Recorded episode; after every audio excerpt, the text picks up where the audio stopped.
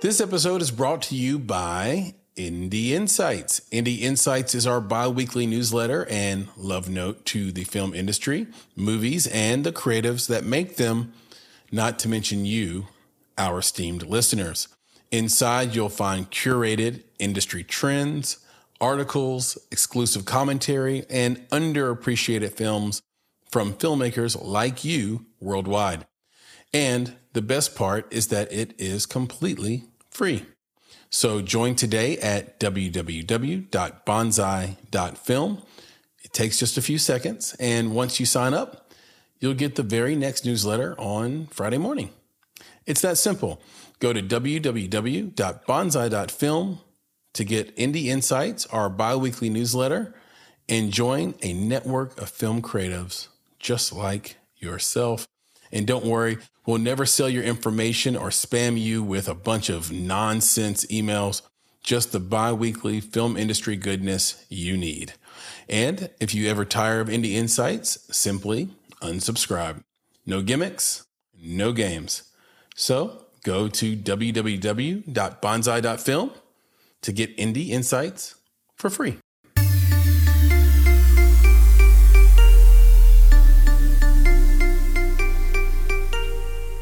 Listening to Make It, a podcast by Bonsai Creative that helps creatives in film get where they're going faster by sharing the advice, knowledge, and insights of professional creatives across the film industry. I'm your host, Chris Barkley.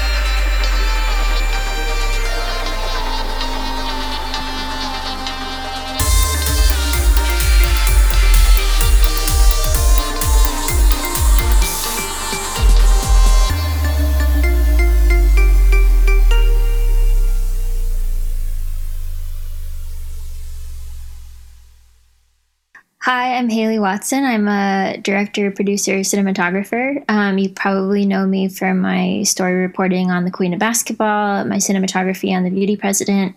Um, and right now, um, I've just released a film called The Getaway. Um, it's a narrative short. It's not playing on FlickFair at the moment, and have a couple other things in the pocket at the moment. Haley Watson, welcome to the Make It podcast. Thank you. Absolutely. I am so proud and happy to have you on. And thank you so much for waking up this morning and spending a little time with me. If you don't mind, I'd love to just jump right in because I have so much to ask you and talk about. I'd love to jump right in and talk about how you knew or know Lusia Harris. Lucy. Yeah. Yep. Yep. She goes by Lucy. Yeah. Um, sure. What do you what do you want to know? How did you discover her? I guess it'd be the first thing. Um, yeah, well, the um uh, at the time that I found Lucy's story, I was working for a company called Breakwater Studios. Um, they make short documentaries.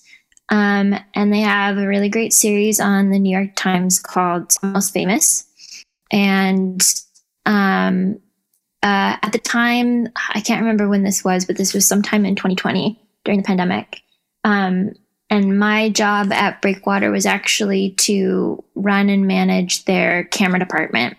Um, I have a long history as a technician, and I came in during the pandemic and kind of um, revitalized uh, the equipment that they had into a small camera house. And but while I was there, um, uh, the question went out to find an additional um, story for this almost famous series. Um, and so I guess I took it upon myself to do some research. I felt like um, I could probably find a, a, story that fit into that anthology series. Um, so, I mean, very plainly, I got on my computer one night and I spent about two hours researching. And I, in particular, um, I'm really passionate about women's stories. I'm really passionate about um, sports stories. Um, and um, at the time, I had been following uh, Maya Moore hmm. and her story about um, uh, her her work with his his name escapes me right now, but essentially um, uh, a man that had had a wrong conviction, and she had left the WNBA for a short period to um, try to get his freedom, which she accomplished um, later. Um, so I kind of been in that headspace, and I just the question occurred to me: had any had a woman ever been drafted to the NBA? And I put that in a Google search bar, and Lucy's story came up. So, oh god, that's amazing. Mm-hmm. And because I think that for those who know, they're they're laughing as well. But for those who don't know, that triage of decisions led to an Oscar win. Yeah. Yes. So the the yes, I mean a pretty pretty good outcome from being curious. Um, the but yeah, I I pitched the story. They um, Breakwater picked it up very quickly, and um, and then Ben Proudfoot, the director, went out and directed um, the piece, which obviously did very well. Um, uh, so yeah, a great outcome to being curious and um, uh, really needed for her story. I mean, like, uh, you know, uh, when I found her story, I was actually pretty mad.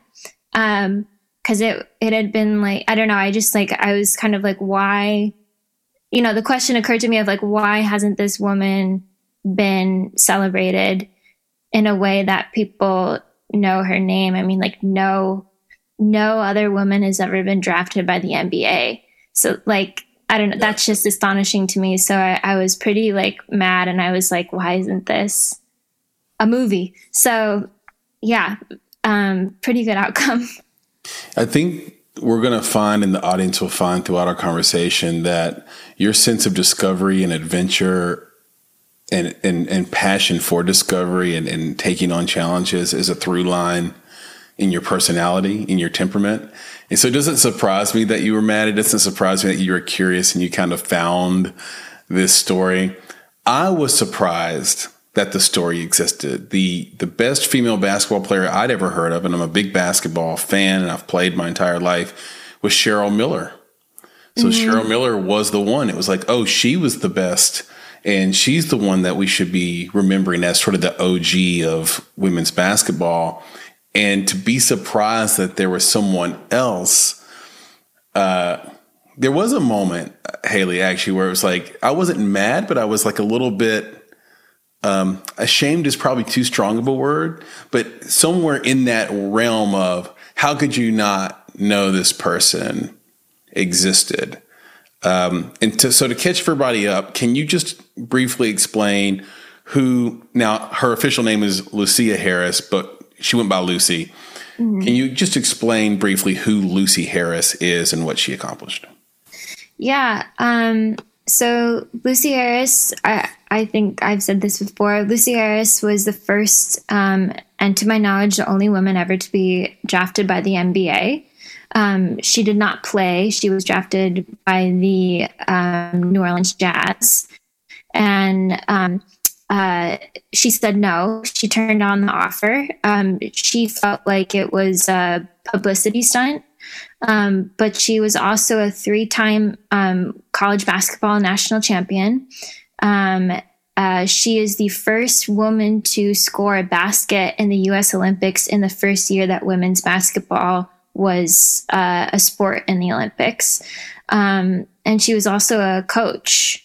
Um, uh, and she also has I, I haven't met I'd never got a chance to meet Lucy and I um, I haven't got a chance to meet her family but I know um, she, I think she has four children and they're all uh, seem like really incredible people.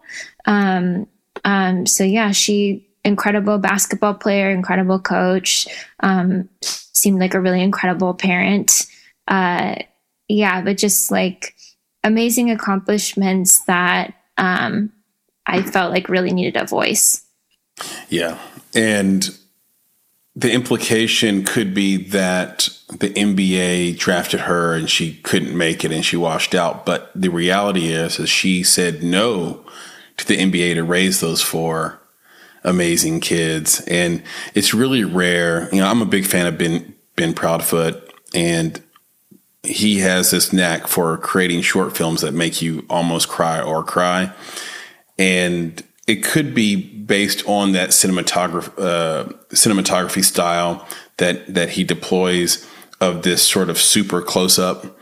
And I didn't know what what do you think about the use of the super close up in Queen of Basketball? Did did it positively? I mean, it, it won, so it's there. But is that something um, a choice you would have made? How would you have approached it if you would have DP'd this? Um, well, I do want to go back on something real quick. Um, Lucy did say no to the New Orleans Jazz, but it wasn't because she was she felt obligated to raise a family. I think she felt like she was being made fun of, or or possibly like it. She oh. I think she felt it was a publicity stunt. It wasn't anything to do with family at the time that I know of. Um, and um, I think that's important because I think it re- it it says something more about the subtext of society at the time that someone felt like being asked this was like not because of the merit of how they played when she clearly was an outstanding player.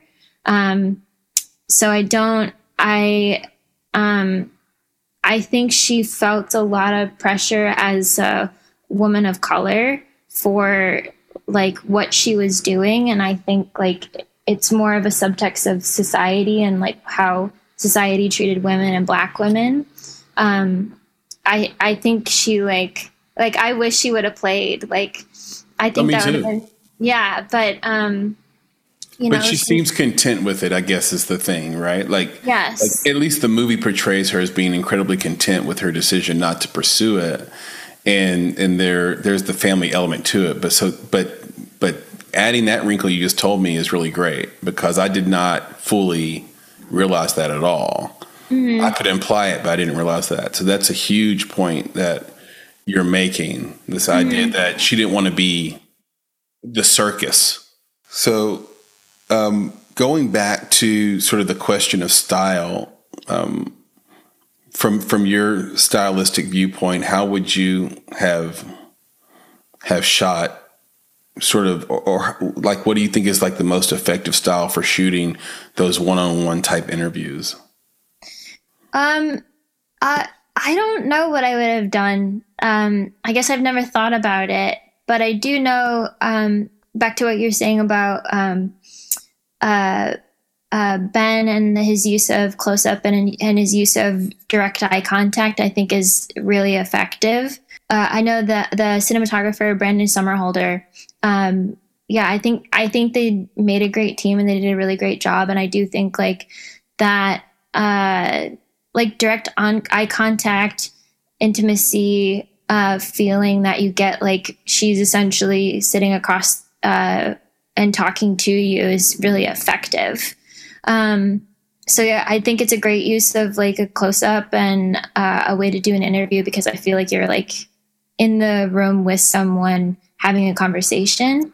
Um, uh, and I think that's just a, an effective way to to shoot an interview. There's obviously there's many ways to shoot an interview, but I think it it definitely creates a feeling of intimacy. Yeah, I really agree with that. And the thing about it is, once you see something work so effectively, it is kind of hard to imagine how you would do it differently. I know you said mm-hmm. there's a mm-hmm. million ways to shoot an interview, but mm-hmm. once you see it done effectively, it's like, why would I shoot it any other way but this way? Like, I can't imagine how this movie would have been, uh, Queen of Basketball, that is, would have been uh, shot, except for how it was shot. And mm-hmm. it's, it's so intimate that you do get uncomfortable at times there, which I think mm. is the point. And you do get the sense that there is nowhere for the interviewee to hide. Totally. Mm-hmm. Yeah. They don't get to hide from their thoughts, their inner monologue, because there are a lot of things that Lucy says, Haley, in that movie where I say, I don't believe you. I think mm. you would have wanted to do this, this, or this. And I think you're humble and you're a very sweet woman and you are making it right for today. But there are a couple of regrets in there that burn and you can see it in her eyes. Mm. It's so close. She can't she can't escape it. Mm. There's mm-hmm. there's there's a little sadness in it. Mm.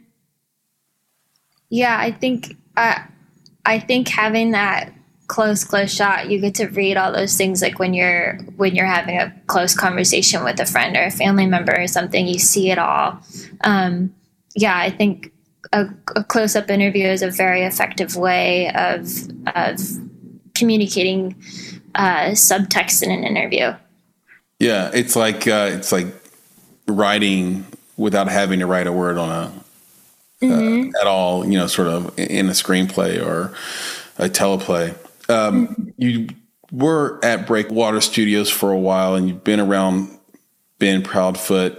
Um, how have you been shaped or influenced by by both of those places, and um, where do you think that experience will take you going forward? Well, yeah, I guess um, prior to being at Breakwater, I was um, I was a freelancer for ten years. I worked um, uh, mostly in narrative and commercial production in the camera department. Mm-hmm. Um, and then the pandemic hit um, uh, in March of 2020, and I was actually hired at Breakwater in March of 2020. Right. Um, everybody's first day home was my first day at work, um, uh, which was a little bit different.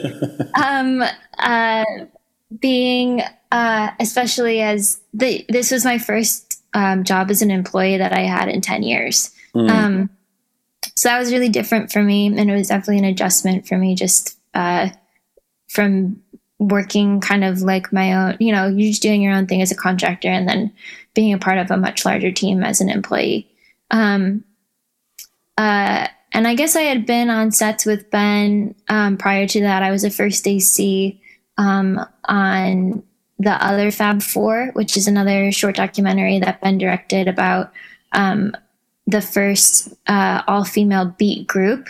Mm-hmm. Um, they're from uh, Liverpool. They're called the Liverbirds. Um, and I think uh, I think from my time at Breakwater and um, uh, I guess the most to be very honest, like the most interaction that I've I've had with Ben was probably on set.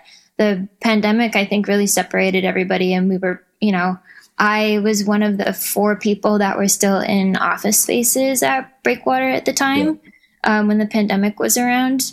Um, and I was really working on um, a completely different project. Uh, like um, like I was saying earlier, I, I built a, a, basically a boutique camera house during the pandemic, um, and that was very uh, you know, we were all by ourselves, but I was doing that alone in a yeah. sequestered building. Yeah. Um, so yeah, but I think, um, I think Breakwater has a really great sense of community. Um, uh, and I think that's something that, you know, you really need as filmmakers is fostering a good sense of community. Um, uh, and the other people that worked there, I really like gleaned from, um, some great skills from. And it was nice to be around a full team after being a freelancer and really only seeing uh, one part of production. You get the whole gamut being at a production company the development, shooting, um, and all of the post production, which is um, definitely the heavier side, in my opinion, in documentary. Mm-hmm. Um, uh, uh, yeah, I had some really great colleagues that I I learned from um, Sarah Stewart, who's an excellent archival and develop, uh, producer, and she was the head of development at the time. Um, uh, the producers there, uh, Gabe Godoy, Kaylee Shannon, um, Rachel Greenwald, all these people that like really um, I had access to all the time. And then obviously um, Ben, who's the leader there, and um, uh, just like a really great sense of uh, fostered community with the whole company. You mentioned one side of the house being heavier than the other in documentary. Why is that? Um, I I think well, I guess like I I don't mean to say. I guess time wise is what I'm what I'm referring to. I think everybody has a really heavy lift in production. I don't want to take away anybody's work, but yeah. I but um, for the particular style of, of documentary at Breakwater and at um, other places I've been at, you you generally have a very contained um, shoot, and you have very, really limited um, uh, uh, crew and um, just like you know tighter parameters usually on production and documentary then there's a lot of finding and going with the flow and, and intensive listening. And then in post you have um, all of your post-production logging your archival footage and photos um, uh, going through and and um, taking the story out of the interview and the edit. And i think um, you know, from the narrative world that I had kind of come from, you do all that stuff in pre production. And of course, yeah. there's also pre production documentary where you're doing that. But I think um, in documentary, the nice thing and the hard thing about it is that people are always going to surprise you. Um, they are the authors of their own story and they, um, uh, you know, have insight onto things that you're never going to have insight on because it's their life. Um, so I think uh, just being attentive and listening to those things and having the flexibility to change in post makes post and documentary um, uh, a longer process. Thank you for that. That's um, I think that's going to be very useful to to someone out there looking to make a documentary for sure. Can you tell us about the trip you took from Chicago to Seattle when you were 18 years old? And then oh, why yes. did you choose Seattle? Um, yeah, so uh, I did not think I was going to be a filmmaker when I was going to college. I had this very grand plan of being a psychologist. I really love psychology. My dad is a social worker. Um, uh, I think tagging off of what I just said, like I think people always surprise you, and I think like I just find that fascinating. And um, so I, I uh, when I was 18, I left Chicago. I moved to um, rural Eastern Washington uh, in the process of getting residency in Washington State because I really wanted to go to UW and go to and be in their psychology program. Um, they had some psychologists that I really uh, admired um, that I wanted to learn from uh, not the least of which is a guy named Anthony Greenwald who does who does study on implicit bias. Mm-hmm. Um, uh, but um, so I I spent a year in this um, uh, city called the Richland, which is in the Tri Cities, which is in the south uh, east corner of the state. Um, and I was working full time and got a job full time because I was had this grand plan of getting residency. And I finished school after nine months and got an associate's to transfer. And I um, uh, uh, left my job and I had all this free time. And I was like, okay, I'm going to volunteer while I'm kind of like waiting for school to start. Yeah. And I happened to get on a um, independent feature film called Desert Cathedral. Um, and then I completely diverted all of my plans to being a filmmaker. well, I want to dig into why that was, why Desert Cathedral uh, caused such a life change. But I am curious why you chose to drive from Chicago to Seattle. And can I, you share some of the I, hijinks on the way, having made the decision to drive instead of fly? Well, I just I had I took all my stuff with me, and I needed my car. That was the impetus to drive. So I I had a I had bought a car at eighteen, and I had like a like you know two suitcases of things. So I drove out, um, and uh, yeah, that's. But um, I drove with my dad. I you know uh, he helped me get out there. Um, we drove from Chicago. That's what I was going to ask. Like, did your parents not do the thing where they drop you off at college? No, well, well, my dad came, which is really yep. sweet of him, and um, yeah, we drove from Chicago to Gillette, Wyoming, the first day, which was like 18 hours. It was, wow. uh, but uh, yeah, we just like got in the car and got there fast. So, um, yeah, that was that was the impetus to get in the car. What did your uh, is it well? Is it true that you guys ran out of gas? And and if so, how did your dad let that happen? it's not. I guess I use that loosely as a figure of speech because it was like my pit stop on the yeah. way to Seattle. So I ended up in this like really rural town for a year where my aunt had lived. So I had yeah, I had like this very succinct plan of like, okay, I'm gonna live here a year, get residency, um, make college a little bit more affordable. Uh, uh, so, but no, I didn't. I didn't actually run out of gas. Oh, okay. Um, sorry. so your dad wouldn't do that. He's a, he's a guy who builds things. That's there's, Yeah. no, there's no way he would he would allow that to to happen. I am curious about Desert Cathedral though. What was it about it? I mean, because you you've been quoted as being someone who before college was was you know um, trying to you know kind of attracted to the Hellraisers in town. So you always sort of had this interest in people and why people make the decisions they make. So what was it about being sort of on assignment on the indie film Desert Cathedral that flipped your entire decision making around? I think, yeah, I, you know, it's really actually about access.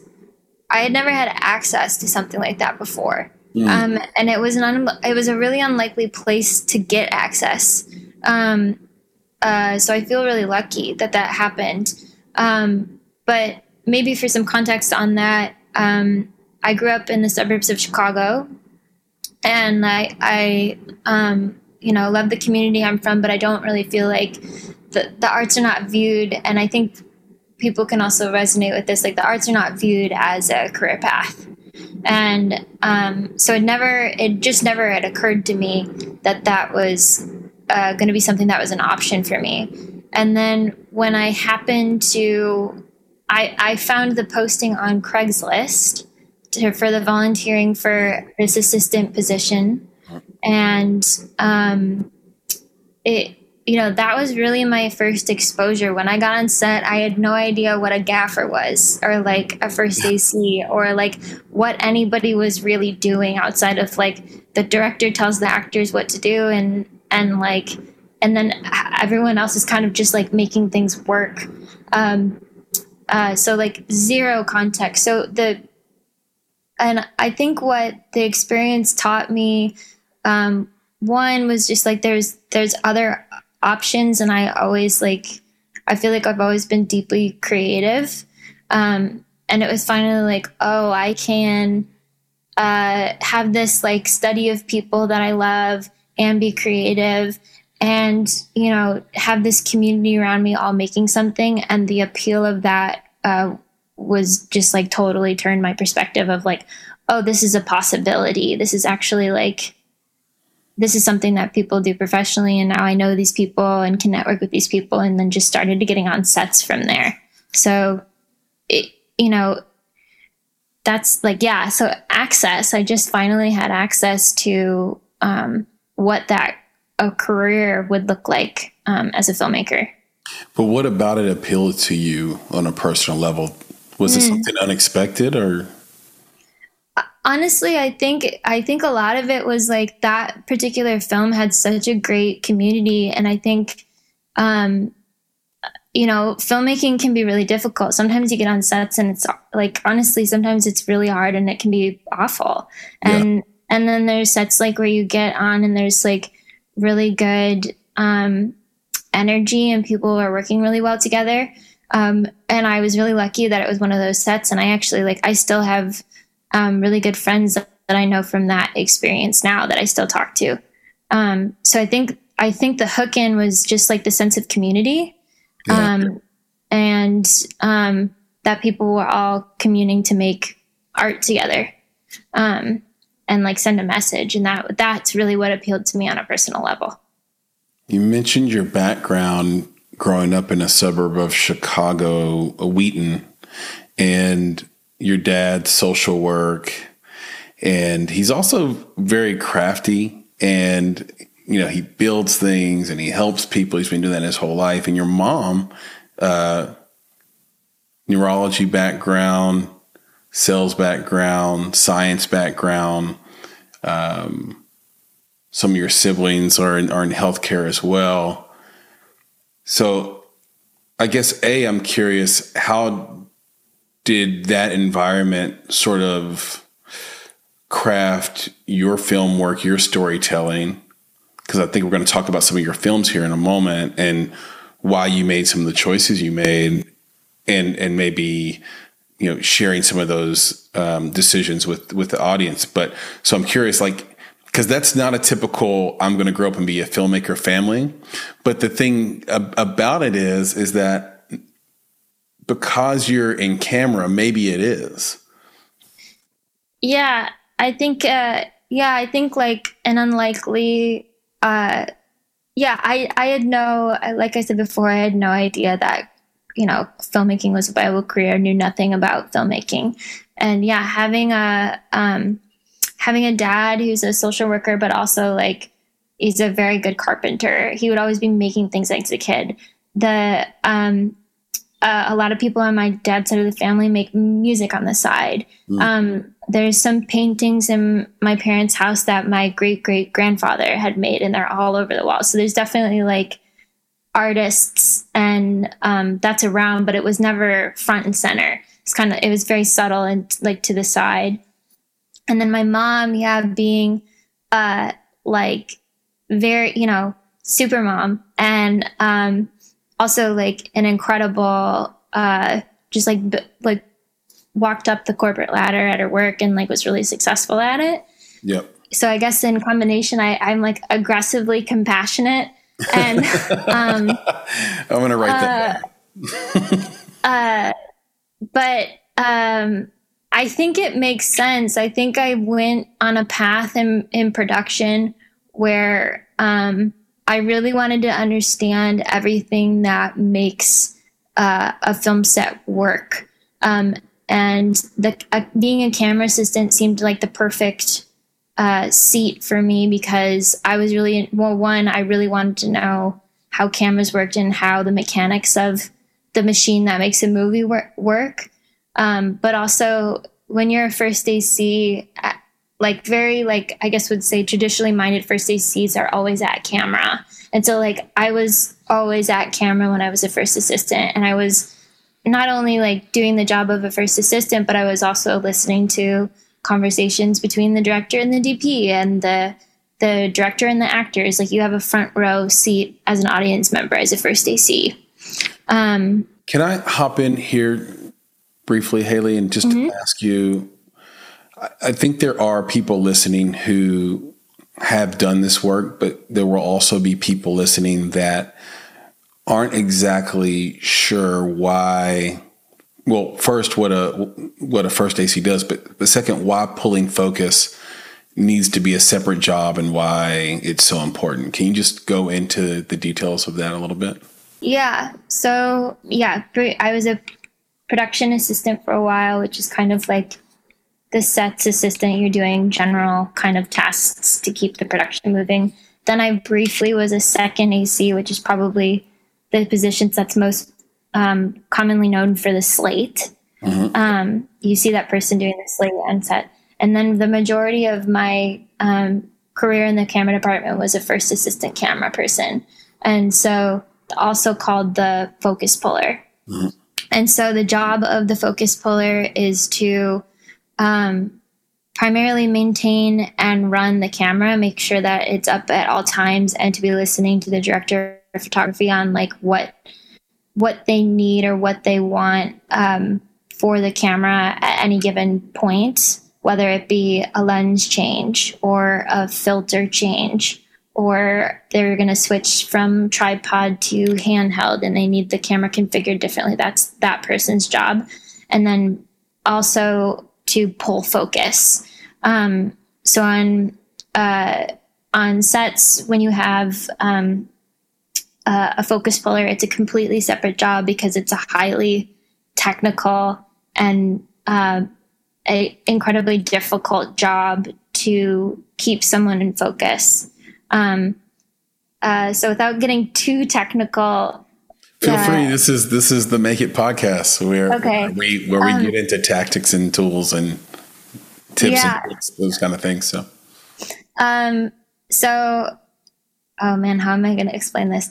Uh, so cin- cinema lenses uh, uh, outside of your consumer lenses, they um, have independent aperture mm-hmm. and independent focus rings.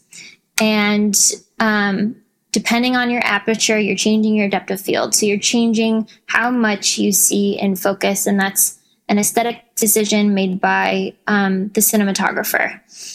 Um, and uh, so if you have a uh, low aperture, perhaps something like a T uh, uh, one three, really small uh, percentage of of what you're looking at in focus. If you have a higher aperture, f11 or t11, you have more space that's in focus.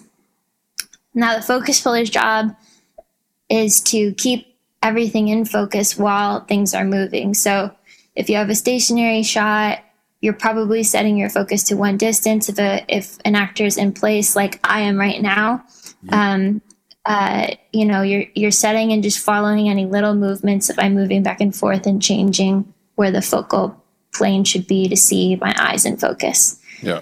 Now that gets a lot more complicated when you start doing things like putting camera on a Steadicam, which is a moving uh, person with the camera yeah. shooting at a you know a T two.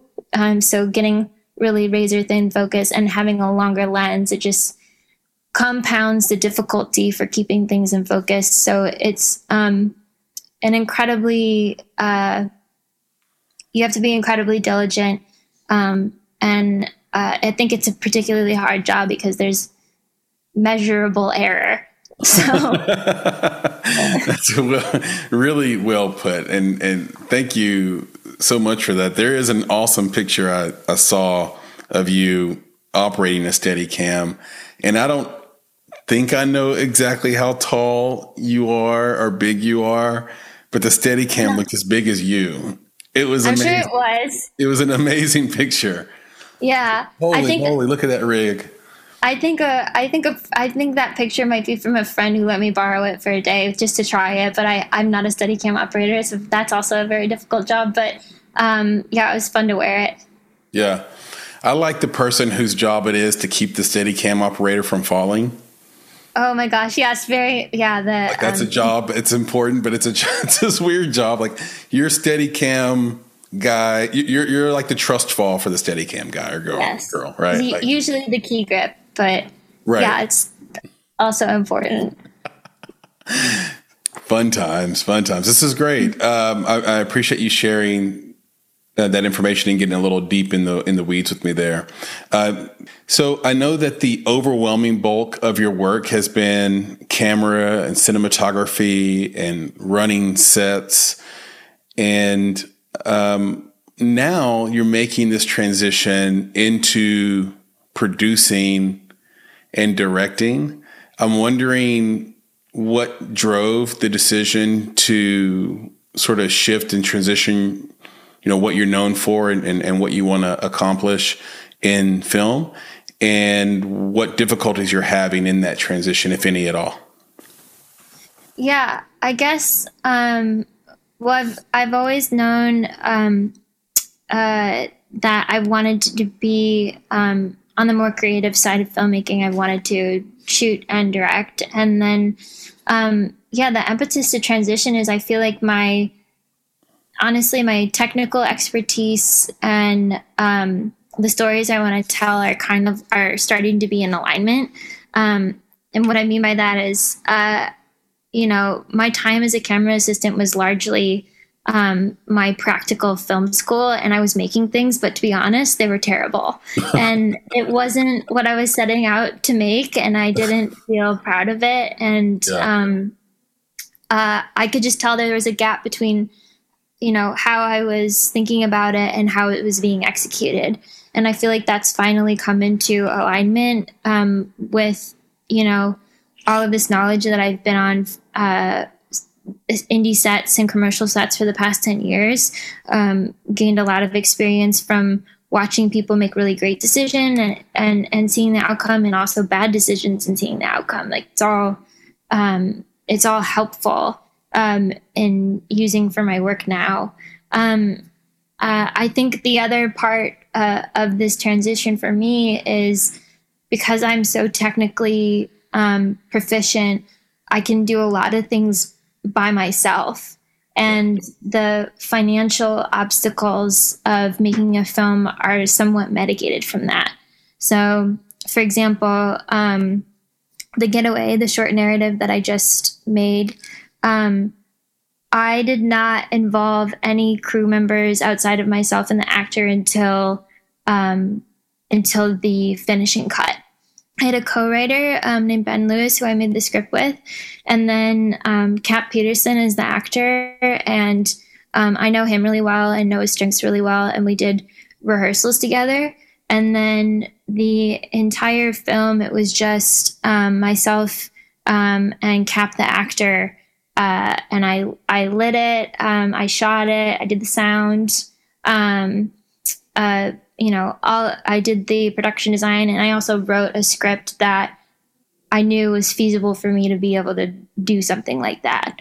Um, yeah, and I want to bring the audience up to speed on the on the getaway because it's your latest mm-hmm. uh, film, and it does have an interesting premise and some interesting artistic choices. So, for example, I think one actor, uh, maybe one location, you wrote, directed, produced, you did, you wore all those hats, which can be mind numbing.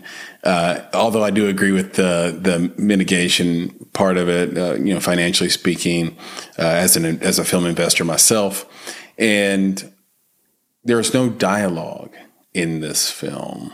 So when you say you wrote it, you're talking all action text, right? And, and all cut and camera work. So, uh, you know, on the page. So why did you make those decisions? Why no dialogue? I, no dialogue, quite simply because I only had one actor.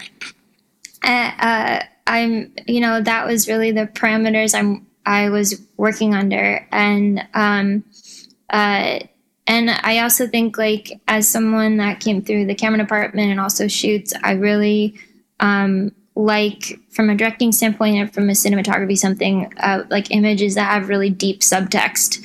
Okay. Um, I think you can learn so much from an image and you don't need to say anything. Um, and, uh, you know, I definitely have plans of making narrative dialogue shorts and, and beyond that uh, feature length um, things where you have multiple characters, and that's wonderful. You're really introducing um, a lot more information for that scene. But for this in particular, I was trying to work under um, type parameters, to be honest, um, and then just made a story based on what I had available to me. Um, I, I, wanted to make a narrative short. It had been some time uh, since being in the narrative world, and I really enjoy that world and just felt compelled to make something. Yeah, I think the trailer is really effective as well. This kind of slow pull on Cap's face, and uh, and then we sort of get the title right after that twenty second pull, you know, up to his face, crying, sort of mm-hmm. distraught, but you don't know why. Mm-hmm. Uh, so it, it, does have a a compelling uh, trailer that makes you want to say, well, what's going on here? And it really was framed up well. Uh, you can go see this. It's it's called Film. Um, what's the what's the name of the the distrib- uh, distribution home for it right now? It's um it's on an on demand festival right now called FlickFair. Flick um, Fair, that's what it is. Thank you, mm-hmm. FlickFair. So it's four ninety nine mm-hmm. a month. And the thing I like about this service is it's kind of an ongoing, it, it, it kind of like it wants to present itself in the market as a festival you always you always have tickets to, but online. Mm-hmm. And uh, I I recommend everybody go do it. It's five bucks. You know, mm-hmm. how does it work? Does does it actually help you out, or does it or is it just a place? You know, it, it, it, right now it's it's just a place. Uh, I mean, I'd love for people to see it, um, but I I really like the idea of this festival because um, uh, you know if you have a smartphone, if you have access to um, download the app, then you can watch the film for five dollars, which I thought was like a like really reasonable price for a ticket for something that would be in a film festival, and I you know want as many people to see it as possible. So I felt like yeah. it was a good way to show it for the month of July and hopefully in other places in the future. Like, yeah, I agree with you. I mean, with prices the way they are now, I had ramen yesterday, Haley, and it was twenty two dollars. Stop. What the hell is going on? It, these yeah. are noodles. Yeah, yeah, it's tough right now. It's really tough right now. Golly, it, it is. It is. It is wild. Oh, of course, I didn't help matters. I kind of got the hot bun and I got the beer on top of that. But anyway. Yeah. neither here or there. You also shot a doc called the Pink Belt Mission in uh, India and Bangladesh, and I'm curious what the challenges are from a camera perspective shooting something in a foreign country. What like is there any advice you can give this audience about what to expect or what to to be aware of if you're going to shoot outside the US or in especially in a place like India and Bangladesh? Yeah. Um, very practically, uh, get your carnet. Um, if you don't know what that is, I don't know what it is. Uh, can you expound upon it? Yeah. So um, if you're shooting internationally um, and you're traveling with expensive camera equipment, there's that part if you've traveled to a different country before that says, "Do you have anything to claim over ten thousand dollars?" Oh, that yeah, I know what that is. Yeah, yeah, yeah. But but there's actually a separate document that you get um, outlining every single piece of equipment you have, the serial number, the cost, the country of origin that it was made. Um, basically saying like and the the reason you have it is um, that when you're traveling to a foreign country, they want to know that you haven't sold anything. Uh. Um, so you need this document um, and base to uh, bring it into the country, but also to bring it back. Um, uh, it's called a carnet, um, and uh, basically, when you get to a port, your airport, uh, a customs officer uh, can uh, basically say, I want to see everything on this list. I want to see um, uh, these select items from this list. And they have a way of like checking to make sure that you have everything you took into a foreign country with you and also brought back with you. It's like um, checking out at Costco. Exactly. Exactly like checking out at Costco. When they do the receipt at the door, uh-huh.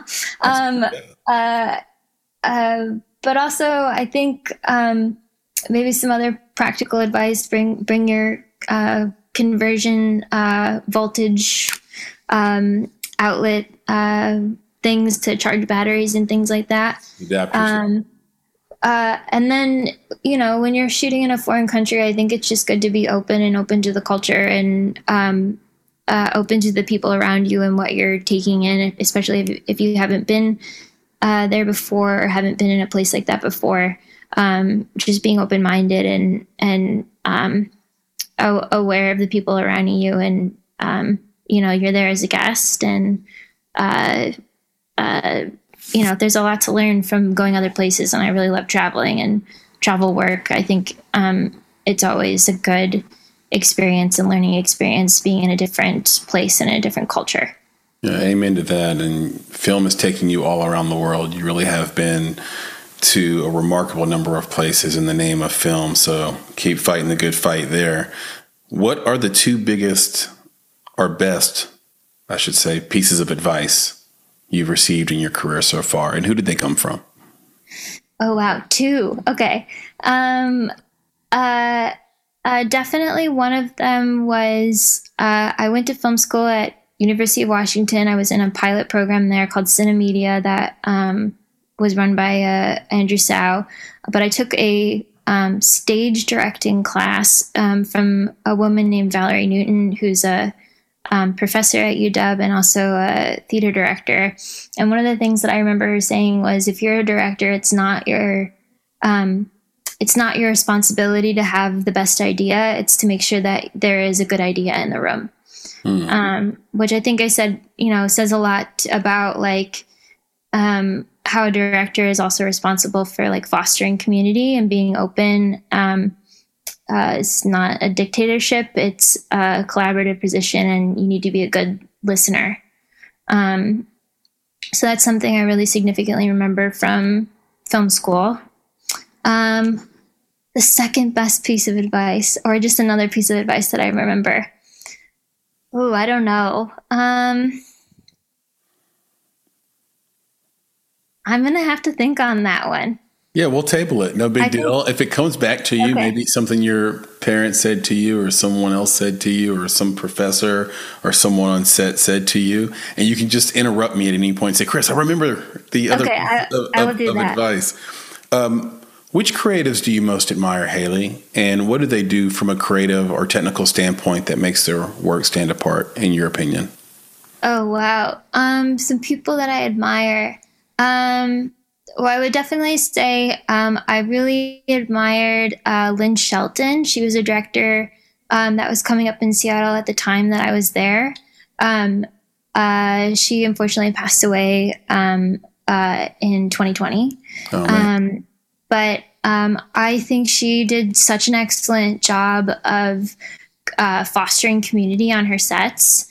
Um, uh, the first day that I met her, I had no idea who she was. Um, uh, just I had like showed up on a on a set for a friend of mine to help them for the day, and she um, was parking her car and we were both like walking to set and she just came up to me and asked me if I was Haley and I was like I was like I don't know how you know it but she really made a point of uh, meeting everybody on the crew making everyone feel valued and then also on top of that just being a really incredible director um, uh, someone else I also admire I really love um, Reed Morano's work hmm. um, she um, you know, I kind of see a similar path uh, for my career from her just because she was, uh, um, she came up as crew and she's a cinematographer. I think her work, work is absolutely stunning. And I think, um, uh, you know, she's the uh, lead director for Handmaid's Tale.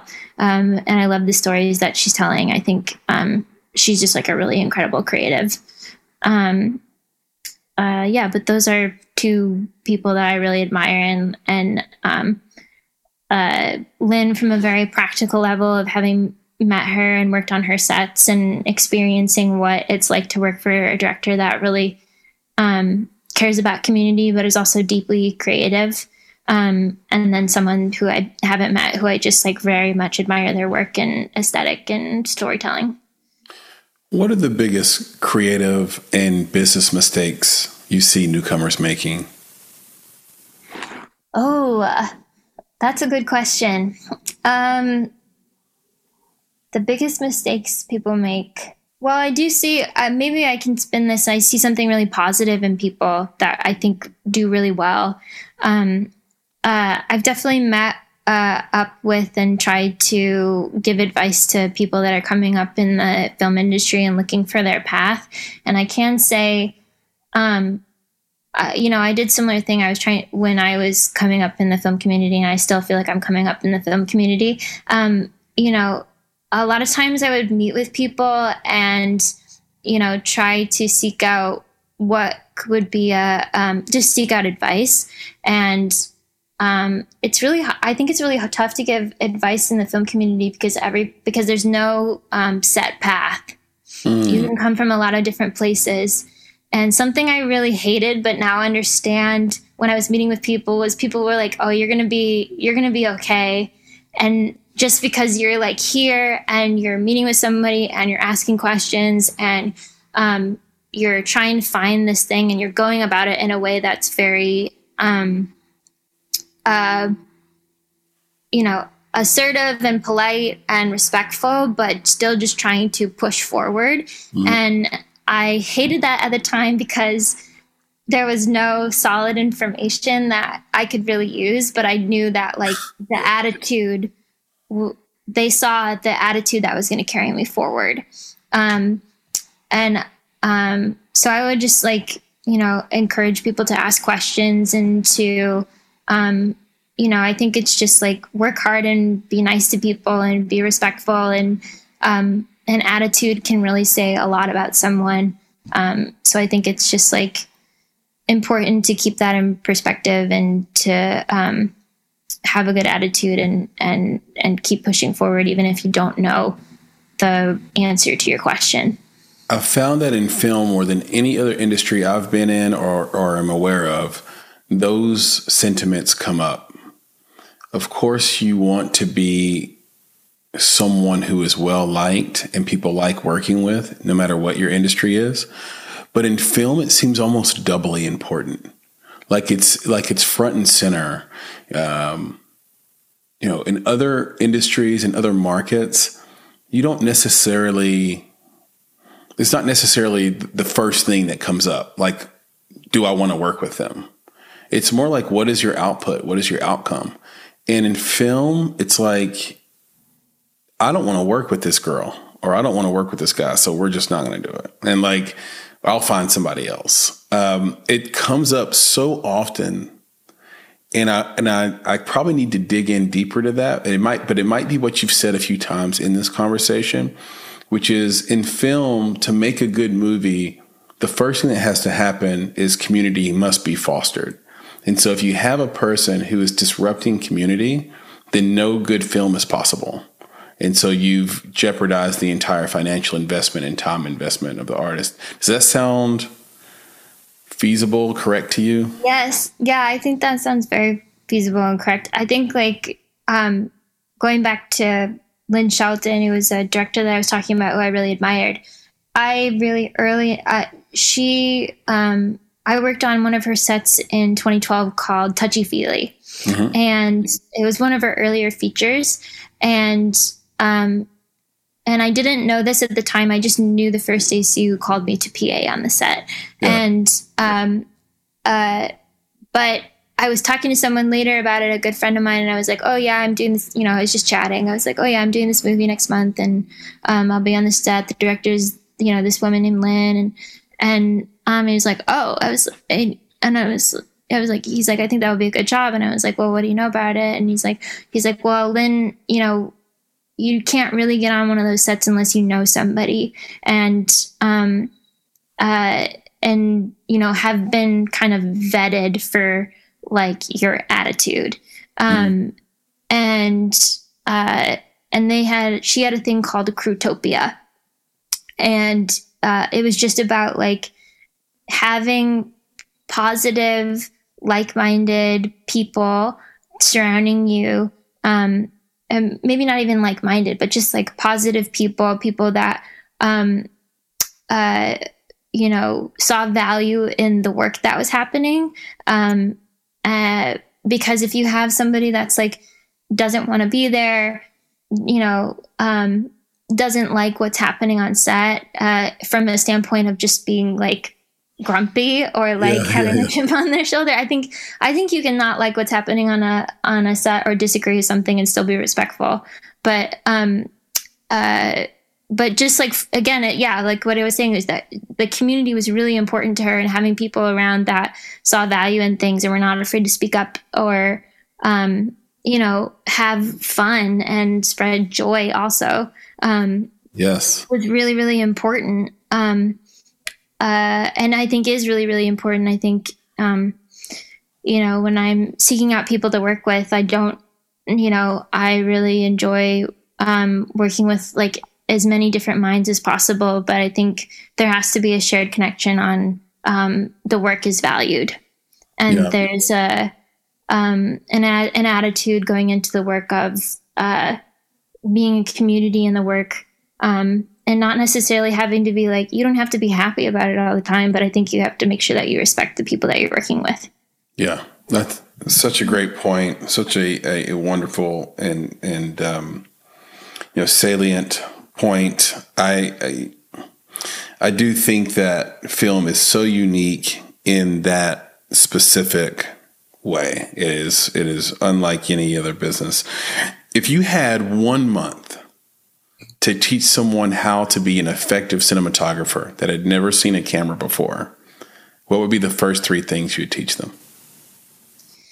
Um, I think the first thing I would teach them is probably um, just giving a blanket, maybe, you know, speech, I guess, about um, how to work well with your crew um, again, going back to this community thing, it's like, mm-hmm. you know, a cinematographer is nothing without a great camera crew, great lighting crew, great grip crew. Mm-hmm. Um, uh, and uh, just being open to the communication with your keys in each department.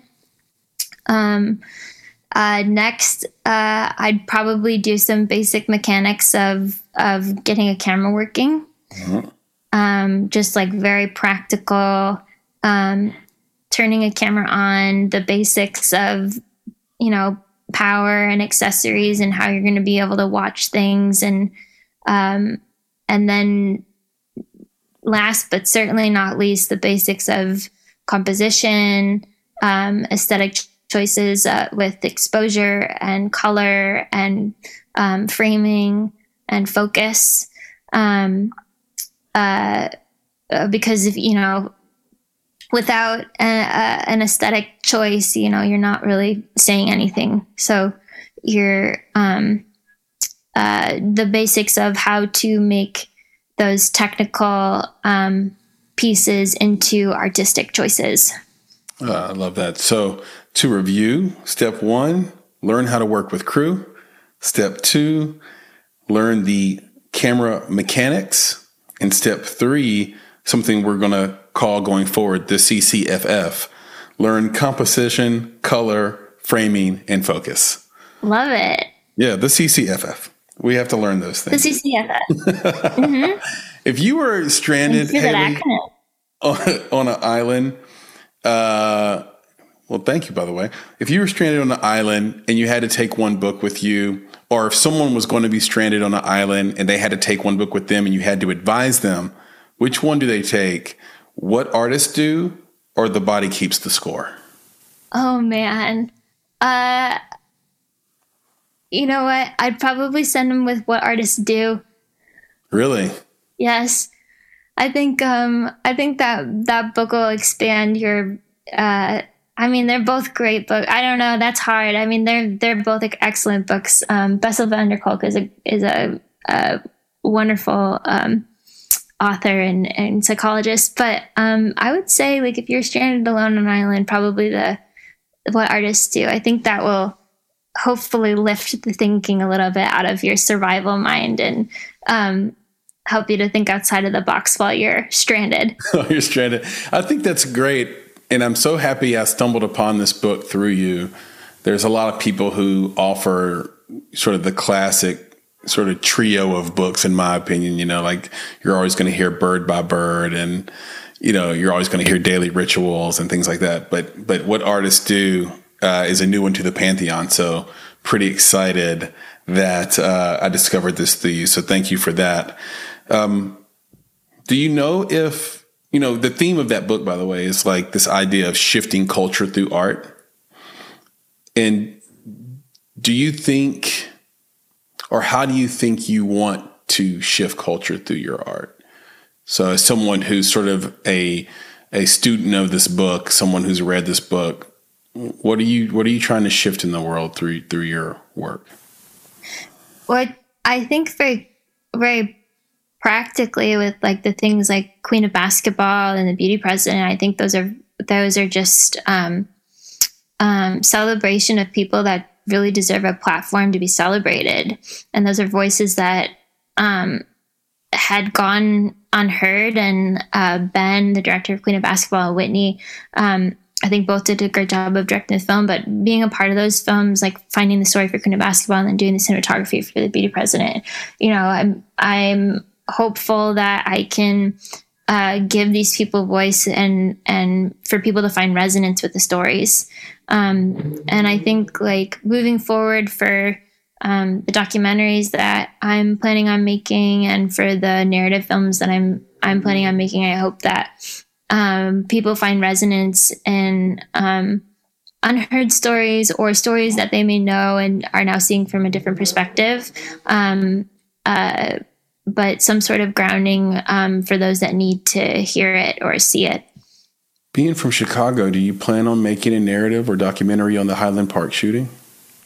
Um, I have not uh, thought about that, but I don't. I you know that's also a um, yeah that's that's crazy because I was um, I was not in Highland Park, uh, but I was in St. Charles, which is about an hour away from Highland Park in um, uh, for this Fourth of July, and um, it's terrible. Um, and there's so many uh, terrible mass shootings and shootings going on in general. And then on top of that, what I think people don't talk talk about is like the daily shootings that just happen in the city of Chicago. Yeah. Um, uh, a lot. Yeah. Yeah, it's a lot. More and, than anywhere. yeah, it's um, it's a huge problem, and and um, I don't have any uh, I don't have any plans in the work for a Highland Park uh, shooting documentary, but I would definitely not be opposed to it. I think um, uh, gun violence is unfortunately a terrible thing that it, that happens in our country on uh, a daily basis, and um, we should talk about it more. Absolutely. Uh, if, if, value of another person's life were a stock, it would be plummeting right now, and we need to raise yes. the stock back up because every life has potential and is precious. Uh, speaking of precious, this has been a very, very valuable and precious conversation. Haley, you are incredible and, and awesome to talk to. I feel like I learned a ton about oh, behind the camera work. So I know the audience is going to feel the same way. Can you tell everybody where they can find you on social media, on the internet, and where they can even see some of your work potentially? Yeah, uh, the best place to find me is probably on my Instagram, which is just at Haley H A L E Y L Watson. Um, uh, and then from there, I have you know a bio link where you can find my website and um, uh, the current link to the getaway if you'd like to watch it. Um, uh, I also have a Twitter. It's the same at Haley Watson with an underscore at the end. Um, and yeah, I put most of my daily happenings and um, uh, on there and, and my work as well.